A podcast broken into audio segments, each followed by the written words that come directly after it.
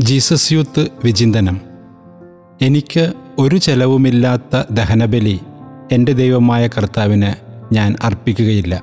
രണ്ട് സാമുവൽ ഇരുപത്തിനാല് ഇരുപത്തിനാല്. വിശുദ്ധ തോമസ് അക്യുനാസിന്റെ വാക്കുകളിൽ സ്നേഹമെന്നത് അവരെ നന്മ ആഗ്രഹിക്കലാണ്. സ്നേഹത്തിനൊരിക്കലും സ്വാർത്ഥമാകാൻ കഴിയില്ലെന്ന് അദ്ദേഹം അടിവരയിടുന്നു. കുറച്ചുകൂടി വ്യക്തമാക്കിയാൽ സ്നേഹമെന്നത് ആരോടെങ്കിലും തോന്നുന്ന മൃദുല വികാരമോ ഊഷ്മളമായ അനുഭൂതിയോ അല്ല. മറിച്ച് ആത്യന്തികമായി അയാളുടെ നന്മയ്ക്ക് വേണ്ടി നിലകൊള്ളുന്നതാണ്. എന്നാൽ യഥാർത്ഥ അർത്ഥം മനസ്സിലാക്കാതെയാണ് സ്നേഹമെന്ന പദം നാം പലപ്പോഴും ഉപയോഗിക്കുന്നത്. ഐസ്ക്രീമിനോടും വീട്ടിലെ നായ്ക്കുട്ടിയോടും സ്വന്തം ജോലിയോടുമൊക്കെ സ്നേഹമുണ്ടെന്ന് നാം പറയുന്നു. അതേ ഭാവത്തോടെ തന്നെയാണ് ജീവിത പങ്കാളിയോടും അയൽക്കാരനോടും എന്തിന് ദൈവത്തോടു പോലുമുള്ള സ്നേഹത്തെക്കുറിച്ചും നാം സംസാരിക്കുന്നത്. യഥാർത്ഥ സ്നേഹത്തിന്റെ സവിശേഷതകളെക്കുറിച്ച് പൗലോസ്ലിഹ കോറിന്തോസുകാർക്ക് എഴുതിയ ലേഖനത്തിൽ വിവരിക്കുന്നുണ്ട്. അവരുടെ നന്മയെ കരുതി ഏതു സാഹചര്യത്തിലും എന്തു വിലയും കൊടുക്കുന്ന നിസ്വാർത്ഥമായ സ്നേഹത്തെ നാം ഇവിടെ കാണുന്നു.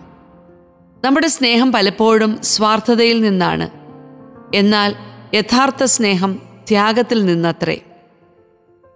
രണ്ട് സാമുവൽ ഇരുപത്തിനാലാം അധ്യായം ദാവീദിന് ദൈവത്തോടുള്ള സ്നേഹത്തിന്റെ മനോഹരമായ ഒരു ചിത്രമാണ് സമ്മാനിക്കുന്നത്.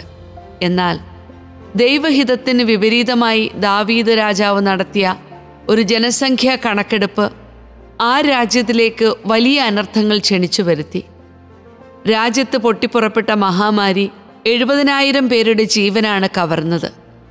ഈ പകർച്ചവ്യാധിയെ തടയണമെങ്കിൽ ദാവീദ് തന്റെ തെറ്റിന് പ്രായച്ചിത്തം ചെയ്യണമെന്ന് ഗാദ് പ്രവാചകൻ അറിയിക്കുന്നു.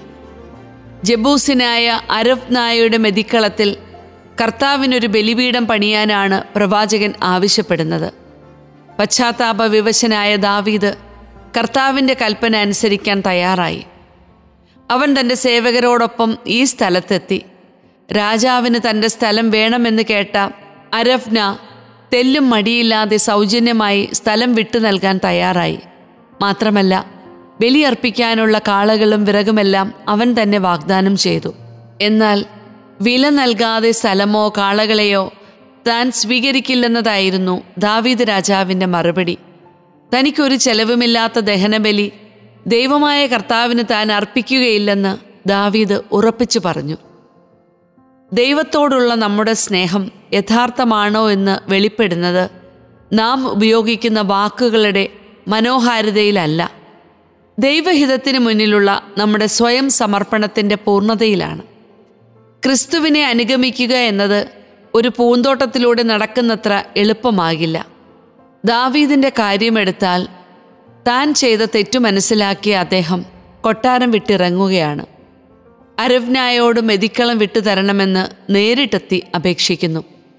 ഒരു രാജാവിനെ സംബന്ധിച്ച് എളിമയുടെ അങ്ങേയറ്റമാണിത്. തീർന്നില്ല. ആവശ്യമായതെല്ലാം സൗജന്യമായി ലഭിക്കുമായിരുന്നിട്ടും വില നൽകാതെ ഒന്നും സ്വീകരിക്കില്ലെന്ന് ദാവീദ് നിർബന്ധം പിടിക്കുന്നു. പഴയ നിയമത്തിൽ മൃഗങ്ങളെ ബലിയർപ്പിക്കുന്നതായിരുന്നു മുഖ്യമായ ദൈവാരാധന. എന്നാൽ യേശുവിന്റെ ആത്മബലിയിലൂടെ പഴയ നിയമത്തിലെ പാപപരിഹാര ബലികൾ തിരുത്തി എഴുതപ്പെട്ടു. നമ്മൾ ക്രിസ്തുവിലൂടെ ദൈവത്തിന് ആത്മീയ ബലി അർപ്പിക്കാൻ വിളിക്കപ്പെട്ടവരാണ്. ദൈവത്തോടുള്ള കറകളഞ്ഞ സ്നേഹമാണ് യഥാർത്ഥ ആരാധന. നാം ദൈവത്തെ ആരാധിക്കുമ്പോൾ അരുതാത്ത ആരാധനാമൂർത്തികളെയെല്ലാം നമ്മുടെ ഉള്ളിൽ നിന്ന് നീക്കം ചെയ്യാൻ നാം പഠിക്കും.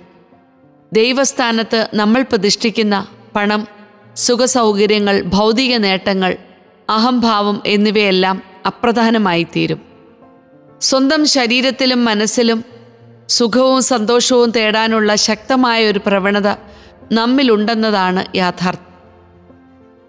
അതിനാലാണ് ശരീരങ്ങളെ വിശുദ്ധവും ദൈവത്തിന് പ്രീതികരവുമായ സജീവ ബലിയായി സമർപ്പിക്കണമെന്ന് പൗലുസ്ലിഹ നമ്മെ ഓർമ്മിപ്പിക്കുന്നത്. ദൈവത്തെ ആരാധിക്കുന്ന ഒരു ഹൃദയത്തിന് ജഡമോഹങ്ങളെ വരുതിയിലാക്കാൻ കഴിവുള്ള ഒരു ശരീരവും ലൗകികതയിൽ നിന്ന് മോചിതമായി സത്യത്തിന്റെ വെളിച്ചത്തെ ലക്ഷ്യമാക്കി നീങ്ങുന്ന ഒരു മനസ്സുമുണ്ടാകണം.